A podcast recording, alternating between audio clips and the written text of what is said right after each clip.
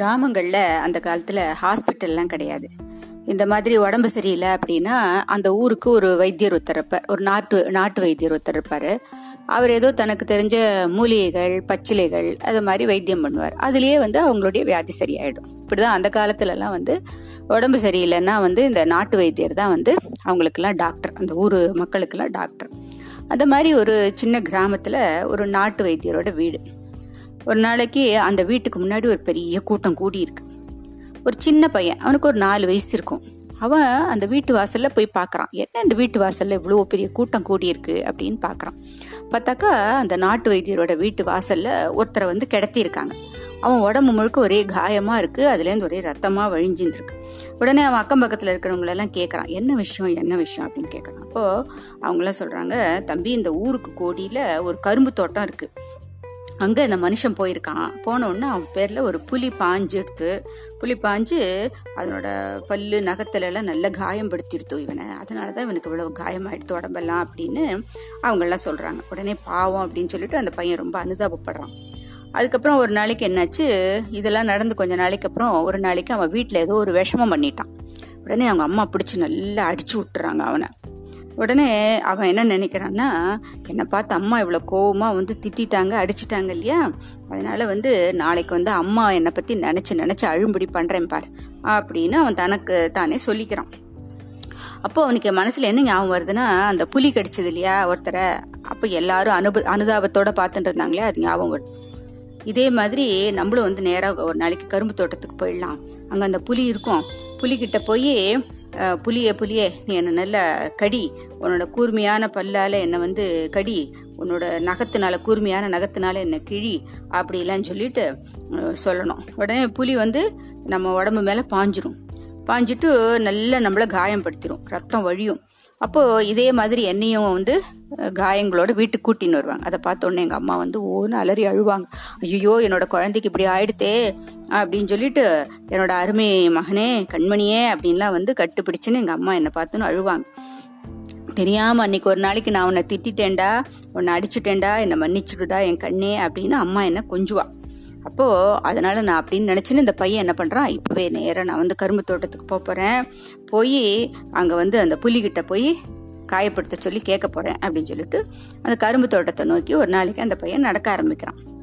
அவன் தோட்டத்தை நெருங்க நெருங்க அந்த கரும்புகள்லாம் நல்ல பயங்கரமான காத்து காலம். அது நல்ல காத்து விறு விறு விறு விறுன்னு காத்து அடிக்கிறது அந்த கரும்பு தோட்டத்தில் அந்த கரும்போட அந்த இலையெல்லாம் இருக்கு இல்லையா? அதெல்லாம் சர்ற சர்ற சர்றன்னு அந்த காற்றுல வந்து சத்தம் பண்ணுறது சில சில சில சில சிலன்னு. அப்போ எங்கே பார்த்தாலும் மக்கள் ந யாரோட நடமாட்டமே இல்லை. அதை பார்த்தோன்னே கொஞ்சம் கொஞ்சமாக வந்து அந்த பையனுக்கு பயம் வந்துடுறது சமயத்தில் திடீர்னு அவனுக்கு ஏத்தாப்புல புலி வர மாதிரியும் ஒருத்தனோட வாயை வந்து பொழந்து நம்மளை முழுங்கிடுற மாதிரியும்லாம் அவனுக்கு தோன்றது உடனே அவ்வளோதான் பயம் ஜாஸ்தியாக போய் ஐயோ புலி புலி புலி அப்படின்னு க கத்தின்ண்டே வீட்டை நோக்கி ஓட்டம் முடிச்சுடுறான் ஒரே மேல் மூச்சு கீழ்மூச்சு வாங்குறது. வீட்டுக்குள்ளே வரான். அம்மாட்ட நடந்ததெல்லாம் சொல்லி அழறான். அம்மா வந்து அடடா அன்னைக்கு ஒரு நாளைக்கு நான் வந்து திட்டினதையும் அடிச்சதையுமா? இவ்வளோ நாளாக ஞாபகம் வச்சுட்டு இருக்கேன் அதெல்லாம் நான் அன்னைக்கே மறந்துட்டேன்டா கண்ணா. அதனால இதுமே இது மாதிரிலாம் நினச்சி கூட பார்க்காத அப்படின்னு சொல்லிட்டு அம்மா வந்து அவனுக்கு ஆறுதல் சொல்கிறாங்க அப்போதான் அவனுக்கு தோன்றது ஒரு காரியத்தை வந்து மனசில் நினைக்கிறது ரொம்ப ஈஸி ஆனால் அதை நடம நடைமுறைப்படுத்துறதுக்கு ரொம்ப தைரியம் வேணும். அது லேசு கிடையாது அப்படின்னு அவனுக்கு அப்போ தான் அந்த பையனுக்கு தெரியுது. இந்த பையன் வந்து ஒரு நாளைக்கு இந்த புலியை தேடி போனானே இந்த பையன் வந்து குதிரை ஓட்டுறதுல ரொம்ப கெட்டிக்காரனாக இருக்கான். அவனுக்கு அஞ்சாவது வயசுலேருந்தே வந்து அவனுக்கு அந்த பழக்கம் இருந்தது. அப்போது அவனோட அப்பா வந்து அவனுக்கு ஒரு குதிரை வாங்கி கொடுத்துருந்தார். அவன் என்ன பண்ணுவான் அந்த குதிரை மேலே ஏறி அந்த ஊரை சுற்றி அப்படியே வருவான். அப்போது ஒரு நாளைக்கு என்னாச்சு அந்த ஒரு குதிரை பந்தய மைதானத்தில் நிறைய கூட்டமாக இருக்குது அன்றைக்கி குதிரை பந்தயம் நடக்க போகிறது குதிரைகள்லாம் தயாராக நிற்கிறது பந்தயத்துக்காக. இப்போ இந்த பையன் என்ன பண்ணுறான் தன்னோட குதிரையில் ஏறி டக்கு டக்கு டக்கு டக்கு டக்குன்னு அங்கே கம்பீரமாக வரான். வந்த உடனே அங்கே இருக்கிற ஜனங்களுக்கெல்லாம் ஒரே சிரிப்பாக இருக்குது குதிரை பந்தயத்தில் போய் இந்த இத்தினூண்டு பையன் அஞ்சு வயசு பையன் கலந்துக்க போகிறானா அப்படின்ட்டு அவனை பார்த்து கிண்டல் பண்ணுறான் போ போ உன்னோட குதிரை தான் முதல்ல வரப்போகிறது நீ தான் ஜெயிக்க போகிற அப்படின்னு சொல்லிட்டு எல்லாம் கிண்டல் பண்ணுறாங்க உடனே அந்த பையன் வந்து அதை வந்து நல்ல உற்சாகமாக எடுத்துக்கிறான். எடுத்துட்டு நம்ம நிச்சயம் ஜெயிச்சிடணும் அப்படின்னு சொல்லிட்டு தன்னோட அந்த பதரை பந்தய குதிரைகள்லாம் நிற்கிறது இல்லையா? அதனால அது அதெல்லாம் போயின்னு இருக்கு முன்னாடி. இவனும் தன்னோட குதிரையை வந்து நல்லா தட்டி விடுறான். உற்சாகமாக தட்டி கொடுத்தோன்னு அது நாலு கால் பாய்ச்சல்ல கிளம்பி ஓட ஆரம்பிச்சிடுறது. இதுவும் அதுக்கு பின்னாடியே ஓடுறது. ஆனால் வந்து இந்த பந்தய குதிரைக்கெல்லாம் என்ன பண்ணும் இந்த சாலை இந்த கால் வச்சுக்கிற இடத்துல அந்த சேணத்தில் வந்து ஒரு படிக்கட்டு மாதிரி இருக்கும். அது அது வந்து அந்த காலை வந்து இறுக்கமாக பிடிச்சிக்கும். ஆனால் இந்த பையனோட குதிரையில் அந்த அதெல்லாம் இல்லை. அந்த வசதியெல்லாம் இல்லை. அதனால வந்து அவன் என்ன பண்ணுறான் அந்த சேனம் இருக்கு இல்லையா? அந்த கால் வச்சுக்கிற இடம் குதிரைகளை கால் வச்சுக்கிறதுக்கு ஒரு பிடிமான மாதிரி இருக்கும். அது சேனம்னு சொல்லுவோம். அந்த சேனத்தை வந்து தன்னோட முழங்காலால் இறுக்கி பிடிச்சிக்கிறான். கீழே விழுந்துடாமல் இருக்கிறதுக்காக இறுக்கி பிடிச்சிக்கிறான்.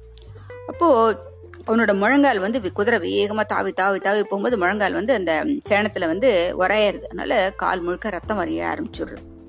இருந்தாலும் அவன் விடலை. எப்படியாவது நம்ம குதிரையை வேகமாக ஓட்டிட்டு போய் பந்தர் குதிரை பந்தய குதிரைகளுக்கெல்லாம் முன்னாடி போய் நம்ம ஜெயிச்சுடணும். அப்படின்னு சொல்லிட்டு வேகமாக தட்டி தட்டி விடுறான். உற்சாகப்படுத்தி உற்சாகப்படுத்தி குதிரையை வேகமாக போகிறான் ஜனங்களுக்கெல்லாம் ஒரே ஆச்சரியமாக இருக்குது இந்த சின்ன பையனுக்கு எவ்வளோ ஒரு விடாமுயற்சி பாரு. எவ்வளோ வந்து எப்படி காலெல்லாம் ரத்தமாக வருது. அப்போ கூட விடாமல் போகிறான் பாரு எல்லாம் ஆச்சரியமாக பேசிக்கிறாங்க இப்போ அப்போது ஒரு விஷயம் புரியுது. இந்த பையனுக்கு சின்ன வயசுலேருந்தே ஒரு காரியத்தை எடுத்தாக்கா அதை வந்து முற்றி வெற்றிகரமாக முடிச்சுடணும் அப்படிங்கிற எண்ணம் வந்து இந்த பையனுக்கு இருக்குது அப்படிங்கிறது இந்த சின்ன வயசு நிகழ்ச்சி மூலமாக தெரியுது. இப்போது இந்த இவன் என்ன பண்ணுவான்? இந்த பையன் வந்து அந்த ப குதிரை பந்தயத்தில் ஒன்றும் அவன் ஜெயிக்கலை. ஜெயிக்க முடியல அவனால். ஆனாலும் கூட அவன் வந்து சளைக்காமல் ஓடி அந்த அந்த எல்லை இருக்கும் இல்லையா? அந்த வெற்றிக்கான எல்லை. அது வரைக்கும் வந்துடுறான். சேனத்தில் பிடிமானம் இல்லாமே வந்துடுறான். அதனால ஜனங்களுக்கெல்லாம் ஒரே ஆச்சரியம். எல்லாம் ஆரவாரம் பண்ணுறாங்க அந்த குழந்தைய உற்சாகப்படுத்துறதுக்கு ஆரவாரம் பண்ணுறாங்க இந்த பையன் என்ன பண்ணுவான்? ராத்திரியான போகிறோம் அப்பா கிட்ட பக்கத்தில் படுத்துட்டு அவரை கேள்வி மேலே கேள்வி கேட்டுட்டே இருப்பான். அப்போது அப்பா பக்கத்தில் போய் உட்காந்துன்றோம் சாப்பிட்டு முடிச்சோன்னு அப்பா பக்கத்தில் போய் உட்காந்துரும் உட்காந்துட்டு அப்பா அது ஏன் அப்படி இருக்குது இது ஏன் இப்படி இருக்கக்கூடாது? அப்படி எல்லாம் கேள்வி கேட்டுட்டே இருப்பான். அவங்க அப்பாவும் பாவம் பொறுமையாக அவன் கேள்விக்கெல்லாம் பதில் சொல்லிகிட்டே இருப்பார். சில சமயம் அவன் கேட்குற கேள்விக்கு அவராலையும் பதில் சொல்ல முடியாது. அப்போ அவர் அப்படியே அவரை திகைச்சு போய் உட்காந்துருப்பார் அவர் படுத்து தூங்கிறதுக்கு ஆரம்பிச்சிட்டா கூட இவன் விட மாட்டான் பக்கத்தில் போய் படுத்துட்டு அவர்கிட்ட கேள்வி கேட்டுட்டே அவர் தூக்கத்தை கழிச்சுட்டு கேள்வி கேட்டுட்டே இருப்பான். இது வந்து இந்த அப்பாவுடைய அம்மா இருக்கா இல்லையா? அதாவது இவனுடைய பாட்டி. அதுக்கு அந்த பாட்டிக்கு இது பிடிக்கவே பிடிக்காது. பாவம் அலுசு அழுத்து செலுத்து வேலையெல்லாம் முடிச்சுட்டு வரான். அவனை இந்த பையன் ஒழுங்காக தூங்க விட மாட்டேங்கிறான் அப்படின்னு சொல்லிட்டு ஏண்டா அவனை போட்டு தொந்தரவு பண்ணுற தூங்க விட மாட்டேயா? அப்படின்னு சொல்லிட்டு கோச்சுட்டே இருப்பான். தன்னோட பையனுடைய தூக்கம் கெட்டு போகிறதேன்னு அந்த அம்மாவுக்கு ஒரு ஆதங்கம். ஒரு நாளைக்கு அந்த பையன் ரொம்ப நேரம் தன்னோட அப்பாவை தூங்க விடாமல் கேள்வி மேலே கேட்டு கேட்டுட்டே இருக்கான். பாட்டிக்கு ரொம்ப கோவம் வந்துடுறது. பெரிய தடி தூக்கின்னு வந்துட்டாங்க. வந்து ஏ இப்போ போயில்ல பேசாமல் உன் படிக்கல போய் படுத்துக்க போறியா? இல்லை உதவணுமா? அப்படின்னு விரட்டுறாங்க பாட்டி. உடனே அவன் கோவமாக போய் படுத்துன்றான். ஆனால் அதுக்காக அந்த கேள்வி கேட்குறத வழக்கத்தை விட்டுட்டாங்கிறது கிடையாது. காத்தால விடிஞ்சது விடியாதுமா மறுபடியும் அப்பான்னு பக்கத்தில் வந்துடுறான். ஒரு சந்தேகத்தை தீர்த்துக்கிறதுக்காக. இப்போது அந்த வயசுலேயே அவன் வந்து ஒவ்வொரு விஷயத்தை பற்றியும் நல்ல தெளிவாக தெரிஞ்சுக்கணுங்கிற ஆர்வம் அவனுக்கு இருக்குங்கிறது இது மூலமாக தெரியுது. இப்போது இந்த பையன் நல்ல பெரியவனாக வளர்ந்துட்டான். அவன் இப்போ பிஏ படிச்சுட்டு இருக்கான். ஒரு நாளைக்கு அவன் என்ன பண்ணுறான் பக்கத்தில் இருக்கிற ஒரு ஜமீன்தார் வீட்டுக்கு போயிருக்கான். அந்த ஜமீன்தார் வந்து அவங்க குடும்பத்துக்கு ரொம்ப வேண்டியவர். இந்த ஜமீன்தார் வீட்டுக்கு போயிருந்த போது அவனுக்கு நல்ல காய்ச்சல் வந்துடுறது. இந்த காய்ச்சலோடையே அவனுக்கு ஊருக்கு போகணுன்னு அவனுக்கு எண்ணம் வந்துடுது அப்பா அம்மாவை பார்க்கணுங்கிற எண்ணம் வந்துடுது பரீட்சை வேற நெருங்கின்னு இருக்கு. அதனால பரீட்சைக்கு வேற படிக்கணும். அதனால என்ன சொல்றான்? ஜமீன்தார்கிட்ட நான் இன்னைக்கே ஊருக்கு போகலான்னு நினைக்கிறேன் அப்படின்னு சொல்றான். இப்போ ஜமீன்தார் வந்து தயங்குறார். தம்பி நீ இப்பயே க கிளம்பணும்னு சொல்கிற ஆனால் வந்து ஒன்றா ஸ்டேஷன் வரைக்குமாவது கொண்டு போய் விடணும். அதுக்கு வந்து எங்கிட்ட வந்து இந்த கார் வசதி எல்லாம் வந்து இப்போ ஒன்றுமே இல்லை. அது வேற இடத்துக்கு போயிருக்கு என்னுடைய காரெல்லாம். அதனால் அது எப்போ வரும்னு தெரியாது. அதனால நீ இன்னைக்கு ஒரு நாள் பொறுத்துட்டு நாளைக்கு நீ கிளம்பிப்போ உன்னை கொண்டு போய் நான் ஸ்டேஷன் வரைக்கும் விட்டுடுறேன். அப்படின்னு அந்த ஜமீன்தார் சொல்கிறேன் அப்போது அவன் சொல்கிறான் அதை பற்றி கவலை இல்லை. உங்ககிட்ட குதிரை ஏதாவது இருந்ததுன்னா கொடுங்க போகிறோம் நான் பார்த்துக்கிறேன் அப்படிங்கிறான். அப்போது அவர் சொல்கிறார் ஒரே ஒரு குதிரை தான்ப்பா இருக்குது ஆனால் அது ஒரு முரட்டு குதிரை அது. அப்போது யாராவது ஏறினாக்கா கீழே தள்ளி மிதிச்சிரும் அவங்கள. ரொம்ப பொல்லாத குதிரை அது. அது வேண்டாம்ப்பா உனக்கு. அதுவும் உனக்கு உடம்பு வேறு சரியில்லை இப்போ வேண்டான்னு சொல்கிறேன் அப்படியா? நான் அதை பார்க்கணும் அப்படின்னு அவன் சொல்கிறான் உடனே ஜமீன்தார் வந்து அவனை அந்த இடத்துக்கு அழைச்சின்னு போகிறார் குதிரை இருக்கிற இடத்துக்கு அழைச்சின்னு போகிறார் அப்போது மெல்ல அவன் போய் பார்க்குறான். குதிரை கிட்ட போய் பார்க்குறான். மெதுவாக அதை கட்டி இருக்கிற கைத்தை அவுக்குறான். ஜமீன்தார் வந்து கத்துறார் அஜிஜோ கிட்ட போகாதப்பா. கைத்தெல்லாம் அவுக்காத. முரட்டு கதிரை அது என்ன பண்ணுமோ தெரியாது அப்படின்னு கத்துறார். அவன் அதை லட்சியமே பண்ணிக்கல. உடனே அந்த முரட்டு குதிரை என்ன பண்ணுறது கைத்தை அவுத்த உடனே முன்னங்கால் ரெண்டையும் தூக்கிண்டு அவனை மிதிச்சு கீழே தள்ளி மிதிக்கிறதுக்காக வருது.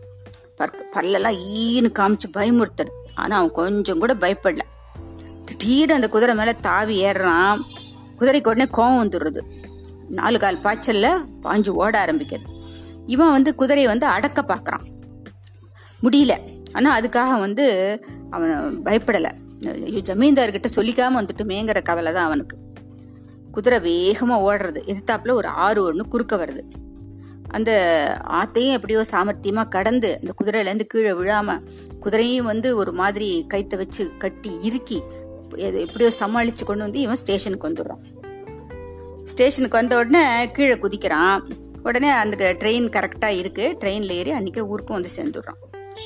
வீட்டுக்கு வந்த உடனே காய்ச்சல் ரொம்ப அதிகமாகிடுறது அப்போது மருந்து சாப்பிட்டாலும் காய்ச்சல் விட்டு விட்டு வந்துகிட்டே இருக்கு. அதோட அவன் பரீட்சையை எழுதி நல்ல ஜெயிக்கவும் ஜெயிச்சு பரீட்சையிலையும் நல்ல வெற்றி அடைஞ்சிடுறான்.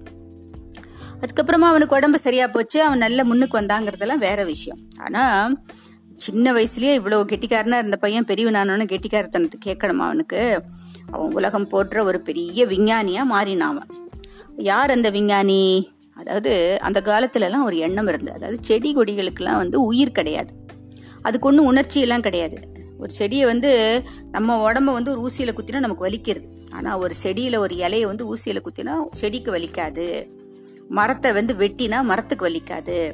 அப்புறம் ஒரு கோடாரியால் ஒரு மரத்தை எடுத்து ஒரு பொழக்கிறோம் அப்படின்னா மரத்துக்கு ஒன்றும் பண்ணாது. மரத்துக்கு ஒன்றும் உணர்ச்சி கிடையாது. அது வெறும் கட்டை தான் அப்படிங்கிற எண்ணம் தான் இருந்தது. உலகம் முழுக்க அப்படிதான் நினைச்சுட்டு இருந்தேன். ஆனால் செடி கொடிகளுக்கும் மனுஷங்களை மாதிரி உயிர் இருக்கு. அதுக்கும் உணர்ச்சி இருக்கு. அதுக்கும் இன்ப துன்பங்களை அனுபவிக்கக்கூடிய சக்தி இருக்கு அப்படிங்கிற உண்மையை உலகம் முழுக்க ஆராய்ச்சி மூலம் எடுத்துக்காட்டிய மிகப்பெரிய விஞ்ஞானியா அவன் அந்த பையன் மாறினான். அவர் யார் தெரியுமா? அவர் தான் ஜெகதீஷ் சந்திர போஸ்ங்கிற நம்மளுடைய இந்திய விஞ்ஞானி. அந்த அவருடைய பிள்ளை பருவத்தை பற்றி தான் நம்ம இத்தனை நேரம் பார்த்தோம்.